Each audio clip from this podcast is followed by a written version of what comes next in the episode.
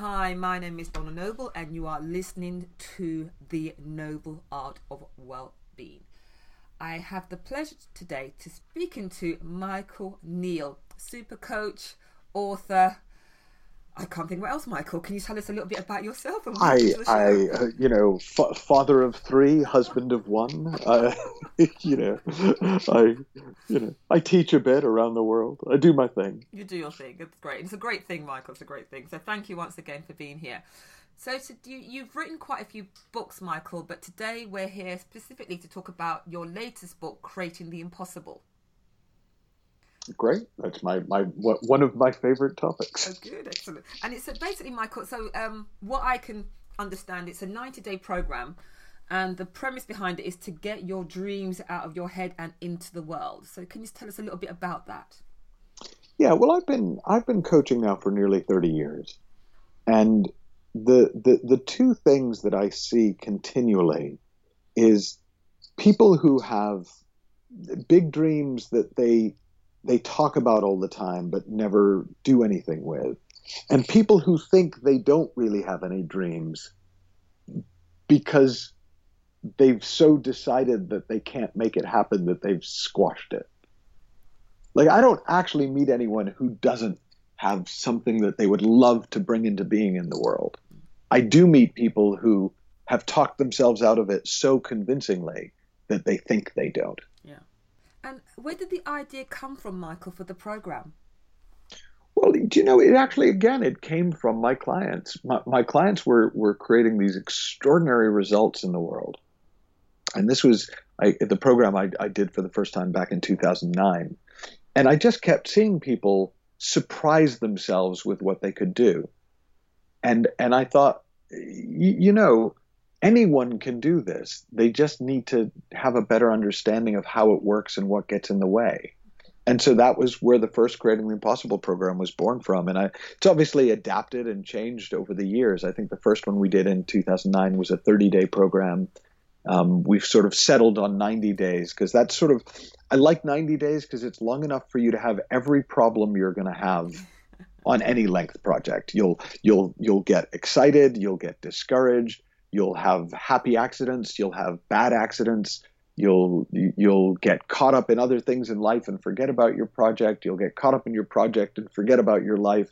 Like all of the things that happen will happen in any given 90 day period. So it's the perfect length of time Yeah. to really learn a whole new way of being with goals and creation.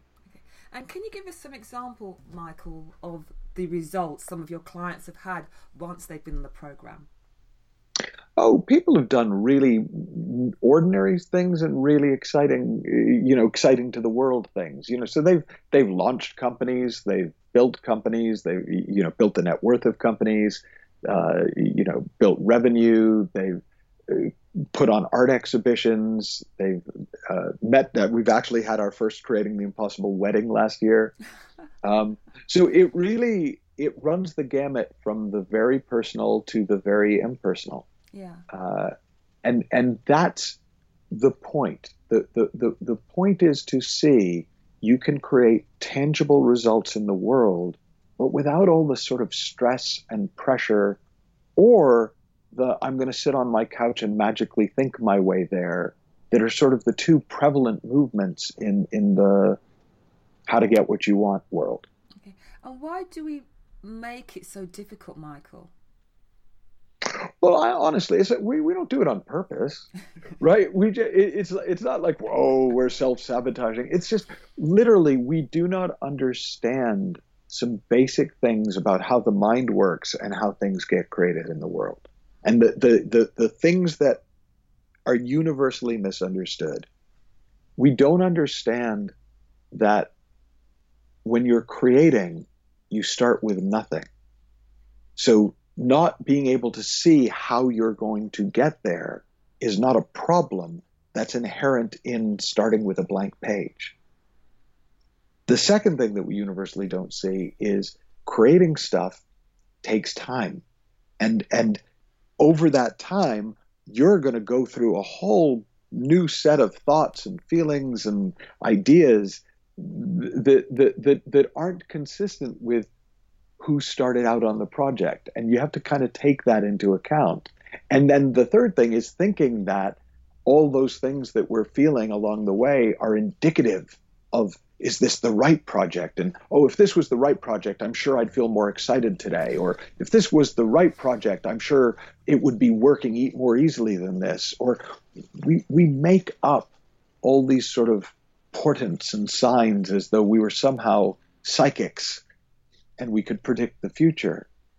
Again, just not seeing, we feel our thinking.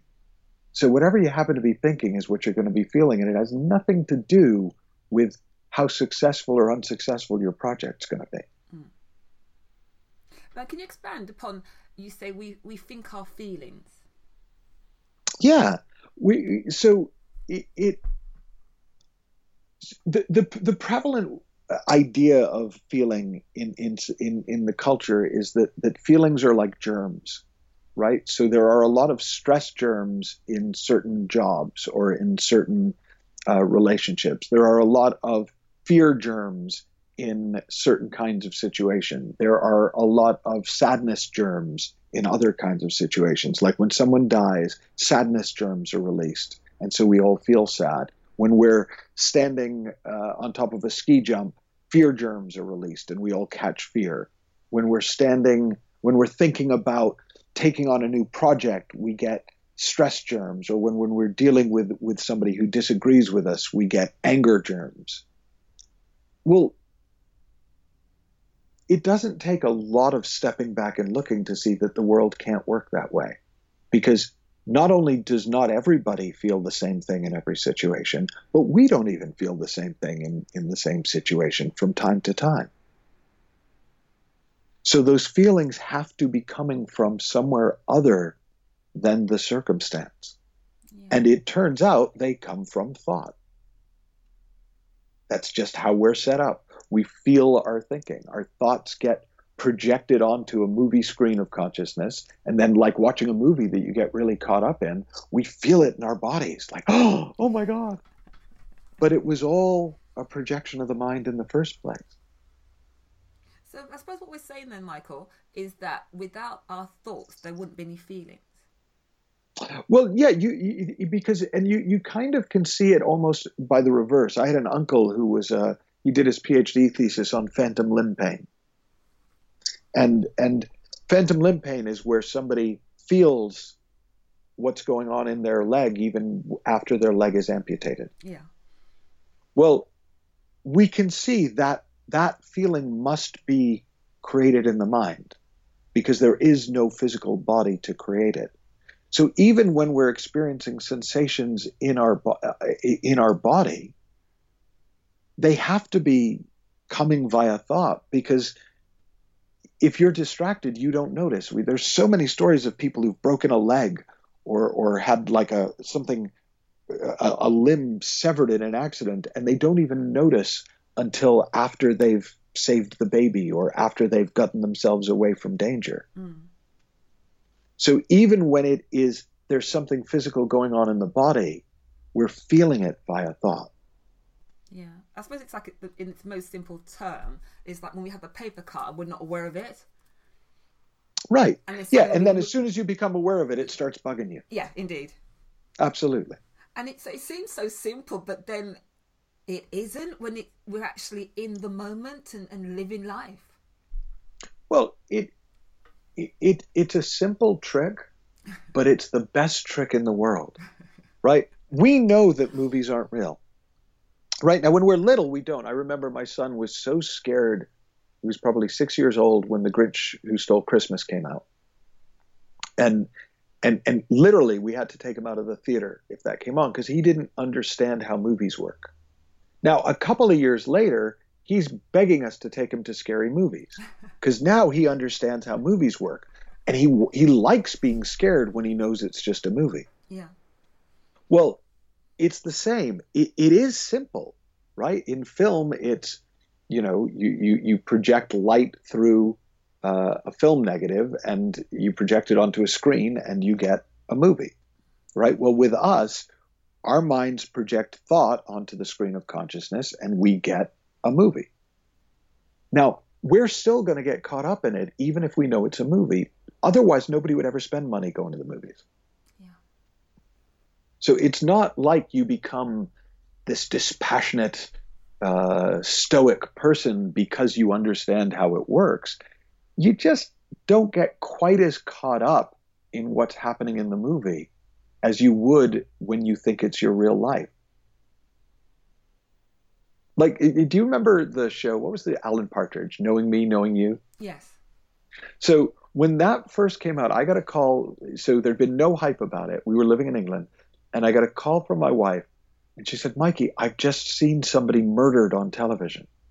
And I was like, What? She said, I was watching this really weird interview show, and this guy got so mad at the host that he shot him. I was like, Oh my God. Well, it, you know, it, about 20, 30 minutes later, we we heard about the show. Like we heard that it was a spoof show and she hadn't known that, right? It had never been on. So our whole lives work like that. Mm-hmm. We think we're watching real life when it actually we're watching a TV show. And your reaction changes instantly when you know that's how it works right? As when Nina thought it was real, she called me. Do we call the police? Surely somebody else has called the police. What do we do? Yeah. As soon as she realized it was a TV show, it was like, wow, I really fell for that. What's for dinner? and when you're creating in the world, it's so helpful to be able to see through that drama and be able to just stay on track with your project, regardless of what you happen to be thinking and feeling moment to moment, which will be continually changing because you're human. Yeah. And and we think. And that's so true. But why is it then, Michael, that we will start a project and we put so much on the outcome? And what, why don't we just let things flow organically? I I don't know if there's one answer to that, but I, I think it's what, what I what I call a, a, a lack of understanding or even lack of faith in the creative force. Mm-hmm. Like we know any any if you've created anything bigger than you in your world, and what I mean by that is something that you kind of know hard work alone didn't do it. Mm. Like you might think it was luck, you might think it was grace, you might think it was somebody else, but it wasn't you like you were involved, but you you know you, you couldn't have done that on your own. Everyone's got some experiences like that. Well, we think that that's just unpredictable luck, happenstance, synchronicity, and great when it happens, but in the meantime, I'd better stay in control of the universe. If you start to see that that is always available, that that kind of creative coincidence. That is the natural result of engaging with something fully, mm-hmm. not something that sometimes happens to lucky people. Then you start to trust it, you start to rely on it. And when you rely on it, you realize just how reliable it really is. But until you see it, it feels like, well, no, I'd better, you know, manage this whole thing. And if I can't manage it, then it's not going to happen. And so we talk ourselves out of things because we're not up for what we think it's going to take out of us to do. Yeah, that's so true. And that leads me, Michael, very much onto you mentioned source. Can you expand ab- about where this creative source comes from? Wow, I would love to do it intelligently, but I, am going to have to just go with what comes to mind. It's fine with me. I don't. I, I don't know that creative source comes from anywhere. I think it is source. I think it is what everything else comes from. I don't know what that is. I mean, people call it God, they call it source, they call it the the the the, the fertile void, they call it the big nothing um, the big mind. I mean, these are ways it's talked about in different cultures. But it is the the blue that thing you know when things come out of the blue it, it, it it's it's the nothing that everything comes from. And it just is. It's nothing to do with us as far as I can tell. Like it's just part. We're part of it. It's part of us. It's at the heart of everything. And we can make up lots of pretty stories or horror stories about it, but there's something there that isn't us.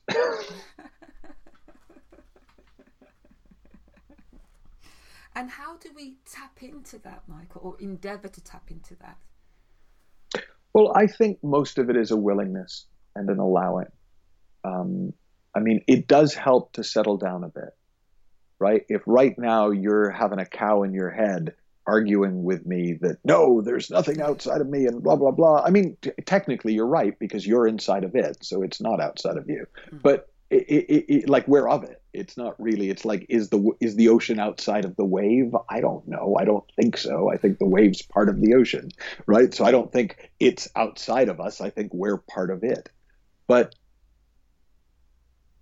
you can't feel it if you're talking over it, right? You can't hear it if you're shouting at the same time as it's whispering. You, you, you've got to let yourself get present to it. There's a wonderful quote Carl Jung used to have on his in his office, and actually in, on his tombstone, a quote in Latin that said, "Invoked or not invoked, God is present." Now, whether you want to call it God or you want to call it life or you want to call it universal thought, universal energy, I, I, I like I don't know. I don't know what it really is, but I do know that there is something inside of us that when we get a little bit quiet, we feel it. We feel it as a sort of an energy. We feel it as a solidity. We feel it as a security, regardless of circumstances. Sometimes we experience it as a knowing, like an in the moment responsive intelligence.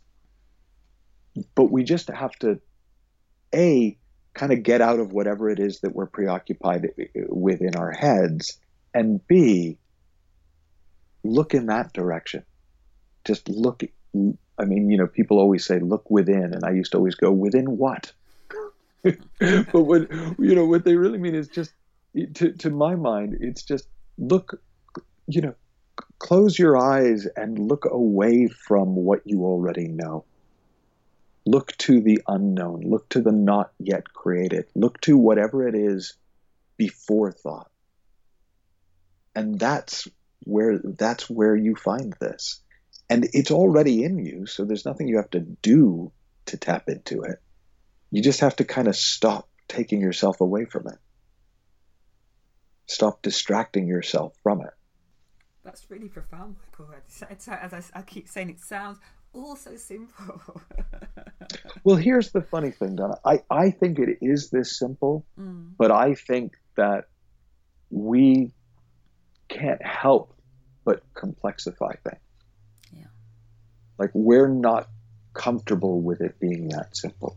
Our intellect isn't comfortable with it being that simple. Like I am somebody who scientific background, scientific family, pride myself on my intellect and then I come across this fundamental force in human in human beings in the world that doesn't lend itself to intellect. It informs the intellect, funnily enough. It's very it's not the enemy of the intellect, it's what allows the intellect to function. But it, it, it, it's almost like the intellect like you can't look at your own face without a mirror. You you you can't the intellect can't see this by itself. Yeah. It can't reason its way through it. It has to be felt into. It has to be glimpsed out of the corner of your eye. But once you see it, and once you see that it's always there and always doing its thing, this responsive intelligence just giving you what you need when you need it. Yeah. You start to you start to relax into it. You start to rely on it, and it turns out to be a hundred percent reliable even though it's 98% unpredictable, what form it'll take. And I totally yeah. get that, Michael, because you know I, I I've been doing this program myself for a long time, and, and and when I meet up with my coach, and I'll have this all these wonderful ideas of things I need to do, and their mind is coming through me with things that happen organically without me doing it, mm-hmm. and it's almost like I dismiss that and right. go down this completely wrong path. It's like I, I have to over complicate things. And it's and it's not to say that you won't have your job to do along the way. Yeah. Right. Most but you know, I, I, I sometimes say to people, and this is kind of at the heart of creating the impossible, it's not up to you, but it's not not up to you. You've got a role to play in this. It's just not the role most of us try to take on. You know, we're we're almost the employees of mind, and we try to make mind our employee. Yeah. Right. We're we you, you know, we're we're, we're the, the, the choreographer Twyla Tharp used to say, you know, I, I you know, I work for God. Me and God, we choreograph stuff. Right? Now, that was her way of expressing it. Mm. Somebody else will talk about, I, I don't know. I was I was playing the uh, I, I was playing out of my head. It was like I, I, I didn't I somehow knew where the ball was going to be before it was there. Yeah. Right? That's that's another way of describing it. That that's less religious sounding, but the same the same phenomenon. Mm. That it comes through us if we let it. Yeah. And great athletes, great performers in any field, intuitively, instinctively know that. It's just that often they don't realize that that same gift is available to them in their regular lives, which is why they often have an amazing career but a terrible home life. Interesting. Yes, I suppose we, we, we think of these things in isolation and it's not continual yeah like i can have it here but not here yeah. i can have it in these situations but not those i can have it with these people but not those people you, you know everyone does who's experienced it they categorize it they limit it yeah exactly. and it it's unlimited it's the it's the essential energy of the universe and it's always there well yeah but for, we're, but but for our thinking right yeah. we can think our we can think a veil of distraction around ourselves and not notice that we're sitting in the infinite field. Mm. Right? Rumi has a, a, friend of mine calls it Rumi's field because that wonderful line in the Rumi poem, out beyond all ideas of of right and wrong, there is a field. I'll meet you there. Right? Well, that's literal. There is a field, an energy field underneath all our ideas of right and wrong and good and bad and what we're supposed to do and who we're supposed to be. And it's just, we're just there. But it's not passive. Yeah. Right? That's the thing is people think, oh, if I start getting into all this, I'm going to sit on my porch and stare at my navel and not do anything. Well, actually, that's a description of depression not enlightenment. Mm. Right? The more you open up to this creative force, the more creative you are. The more you create in your life, the more it moves you to do things. As opposed to, yeah, I really should do something, uh, you know, where you're trying to do the whole thing on willpower. Yeah. So, how, Michael, then do we get that initial idea potentially? What stops us? I, I suppose we talk ourselves out of starting, but why? You know, why do we think that we can't have loads of creative ideas or, or projects that we can do? I think it's two things. I think it is a self protection mechanism. I think most people have uh, PTGD, it's not a real thing, but post traumatic goal disorder. Like they, they, they, they, they tried really hard to create some stuff early on in life and it didn't work out, or it worked out, but it, it, it exhausted them and nearly killed them. And, and so they're very wary of throwing themselves into something else that might do that to them again. Yeah. Now, there's two misunderstandings that make that seem real. One is it feels like the feelings that they felt of discouragement, disappointment, exhaustion, stress, pressure were caused by what they were up to and not a reflection of the thinking they found themselves caught up in.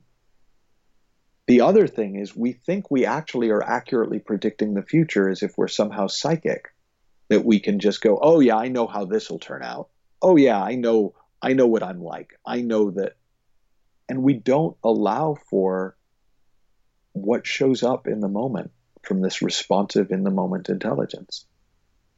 And so our, our, our, our faulty belief in our psychic abilities, our, uh, our innocent misunderstanding of where the feelings that we associated with trying to achieve something huge came from puts us off and kind of makes it feel safer to not do anything than to risk feeling all those horrible feelings again.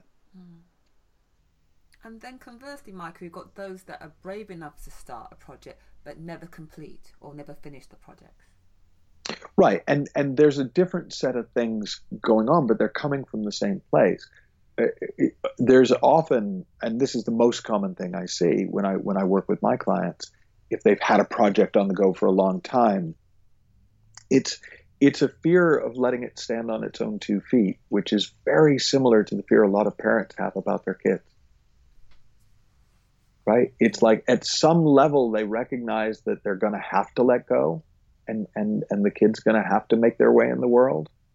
But boy, if you've had a scary time, it, it can be really scary to let them. And some parents try to over control and keep the kid at home, and you know, and it never works out well in the end. Mm-hmm. Well, it's the same. We do that with our creative projects. We get so attached to them and so worried about what'll happen to them when we're not in charge of them anymore. You know, what if people make fun of them? What if they fall down? What if it turns out they weren't ready? And and so we don't give it a chance. And it, it, the metaphor I have for it is it would be like if you didn't understand about birds and and you saw this mother bird evilly pushing its baby to the edge of the nest and shoving it out of the nest. You know, a murderer bird. I've just watched a murder uh, uh, in nature. And and you run and you catch the bird yeah. Before it has a chance to, un, to unfurl its wings and realize that it can fly. Well, it seems like kindness. It seems like common sense. It seems like what any good person would do. But anyone who understands nature would know that that's the last thing that you should do because the mother's not being cruel. The mother knows somehow instinctively that that bird is ready to fly. Yeah. Well, we, if we let ourselves get a little quieter around it, we know when to nudge our projects out into the world. We know when they're ready. But we can, if we get caught up in our head about it, we can convince ourselves 10 ways to Sunday that, that it's not time yet. Yeah. And how does the book, Michael, help to overcome some of these challenges? Well, in, in, in two ways. I, I was very clear when I wrote the book that I wanted I wanted people who just wanted to read it to benefit. People who just wanted to do the program to benefit, and people who did both to get the most benefit. So the the first part of the book is designed to just be read and it, it takes the kinds of things that I'm talking about in the context of creating and just goes into more detail and gives more examples and and from what I've heard back from people so far makes it kind of simple. Yeah, no, it does. I, have I've um, finished that section and I'm actually going through yeah. and I'll, I'll, go back and do the the 90 days. I'm just thinking about my project now. yeah, right. And so then the 90 day is to give you an experiential understanding of it. So the first part is sort of like, okay, I get it. Well, the second part is giving you a structure in which to actually experience it playing out. Yeah. And you, you know that's it's exciting for me because I've been working on that for well, really since 2009, but the book for a couple of years before I felt it was ready. Yeah. And you know now it's out in the world, standing on its own two feet, and, and uh, it's fun watching people interact with it. Yeah, no, and and, and it's it's a, it's a it's a great book. I love the fact that it's again so simple to read, but also the way in which you go through the programs and you know how you at the end of each day and each week how you come back to where your project is and how you sort of check in with it to see what it what how you're doing with it. Yeah. No and that's and that was my hope. Like yeah. you know, when your time management system takes more time to manage than your life, mm. that's too complicated a system. And if your your goal system is, you know, involves a ton of willpower and da da da da da, it's like it's just the hard way. Yeah, no, and I just love it. And what I love about the book as well, Michael, is the way in which you know you allow us to choose our project that you say it's got to be something that makes us gasp or makes us smile? No, because most, most of the projects, people, people have loaded projects right? They, they, they load all sorts of import onto them, like, oh, if I do this, then it will mean that, and if I do this, it will save me from that, and and and it's it's very difficult to see something new on a project that is old, like a project that's been in your head, uh, you, you know, as it's going to save save you in some way from your life. And so I do. I encourage people to to go for things that I, you know, I say in the book, gasp, it, it makes you gasp, grin, or giggle. Mm. But really, all of that is just another way of saying that you, that that's beyond your current level of, oh, oh yeah, I could do that if I just worked hard enough. Yeah. Right. So it's not, it's not creating the super duper hard that takes a lot of discipline. It, it's creating something that you can't see how your efforts alone would be enough to make it happen. Yeah. And therefore, you have to look somewhere other than your memory for how to do it. And learning to look to mind, to this infinite creative resource, it, it, it, that's, the, that's the big payoff. You may well complete your project, but you're going to have a whole different relationship with the creative force by the time you're done. Yeah, No, and that's what I can't wait to do because I've got a few up my sleeve, and I think, how the hell am I going to do this? But and as you say, there's there's there's no background or or memory that I've got of this, so I've got to really do something completely different. So I, I just can't wait to. So it's almost like it's giving me permission to to play out fully, basically. Yeah, and that's yeah. no, full out and fearless is is yeah. is the game, yeah. and not even fearless because look, sometimes you get scared, but it's just that's not that's not the relevant factor. Yeah. You don't get bonus points for being scared, and you don't lose points for being scared. It's one of the many feelings you'll feel over 90 days. And Michael, you've got um, this currently the 90 day program has started, hasn't it? Was it the 1st of February? Yeah, so so I every year since 2009, I think I, have done uh, a, a, a, supervised 90 day program. So I do it with video and audio and coaching. And this year's is already underway. People, it's too late to join this year's. Um, but but you know, anyway, if you go to michaelneill.org, we and just we have a calendar, and we, we it's pretty reliable that next January there'll be another guided program.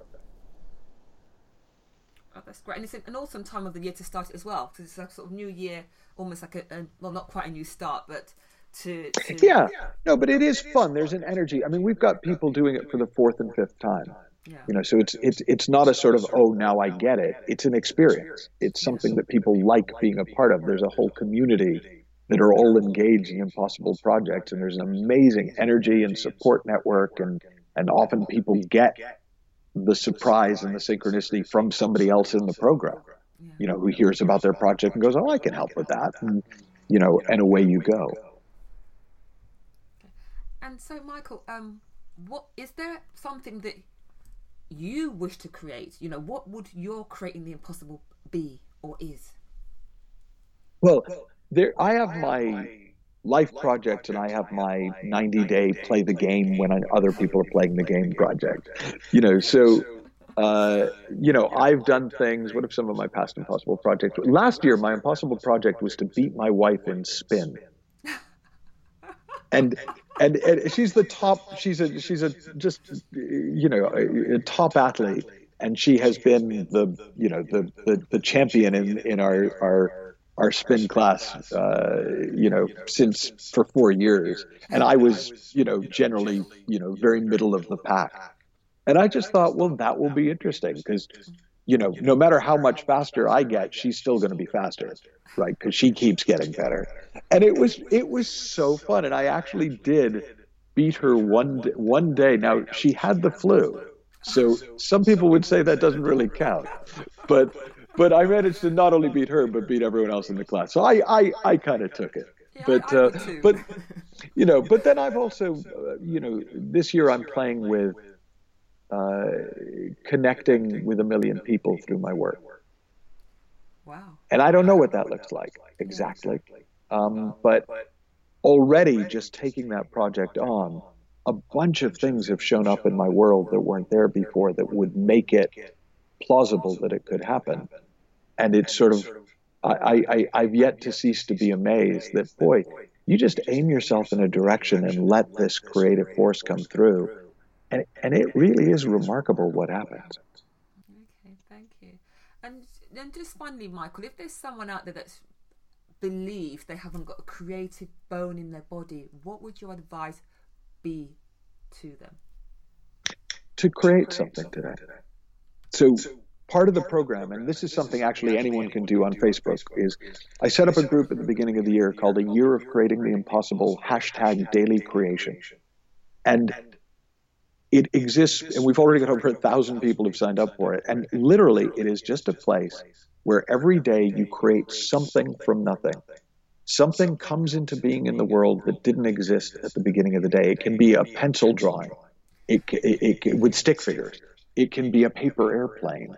It can be uh, a chapter of a book. It can be uh, uh, an amazing dinner with friends. It can be uh, I'm trying to think of, of, some of the more unusual things. People have created all sorts of uh, interesting videos. Uh, you know, somebody invented something one day. It, it doesn't matter what it is. It's just to see, and, and to be honest, I've never had somebody need to go more than seven days to see it. That if you set out to create something from nothing, you will. You don't have to know what it's going to be it, you, it doesn't have to be something that you would, oh, well, yeah, but I could never sell that. Who cares? It's not about selling, it's about creating. And what happens is just by engaging in the daily creation, you realize a new relationship with the creative force. And that is my definition of creativity your relationship with the creative force that's a very good idea, and I, I may join the group as well. Actually, it's fun. It's it's really fun just watching what people come up with every day. Yeah, I can imagine it would be. And what are your plans for the future, Michael? Because you you know because you've written sort of three books now in in the in this sort of series. What is the future for you in terms of book writing or just in general? Well, I'm in the midst of finishing up a rewrite of my book Super Coach um, to sort of bring it up to speed with the rest of my work, um, because that was sort of a halfway book. I had just begun to see this, but it hadn't yet made total sense to me. And so that that's the that's the next thing that's going to come out in the fall. And and I've got a I've got a sort of a business parable in the works as well. A um, you know one of those business fables uh, that kind of shows how this plays out in, uh, in in the business world. But beyond book writing, I, I really just like not knowing. I love Super Coach Academy. You know, every year I take a group of people and do my best to turn them into transformative coaches. Um, and I love the surprise. I love not knowing in January what I'll be doing in October. Yeah. No, but you're, you're living what what what you're you're sharing with us, Michael. So that's that's so so nice to see. It. I honestly, you, know, I had a, I got interviewed. It must be seven years ago now by a Swedish magazine, and and they asked me, "What's your five-year vision?" And I thought about it because I thought, "Oh yeah, I should have a five-year vision. What's my five-year vision?" And I realized when I thought about it, and this is what I said to them. I said, "Look, I'm really happy, and I love my life, and in five years, I want to be really happy and love my life." And I'm just not that bothered what it looks like. Yeah. And that is sort of how I live my life as best I can. Excellent example to us all, Michael. So, if anyone would like to find out more about you, Michael, and your programs, where can they find out about you? Well, michaelneill.org is my, my sandbox on the web. So I have I do all my, my, my, my free stuff, my blogs and videos and audios and podcasts and everything you can find there. The calendar of events is there. We do we do events in the UK every year. We do events all over the world uh, and and here in LA where I live. And um, and there's also self-study programs and larger programs and all sorts of things. But that's it's the one-stop shop.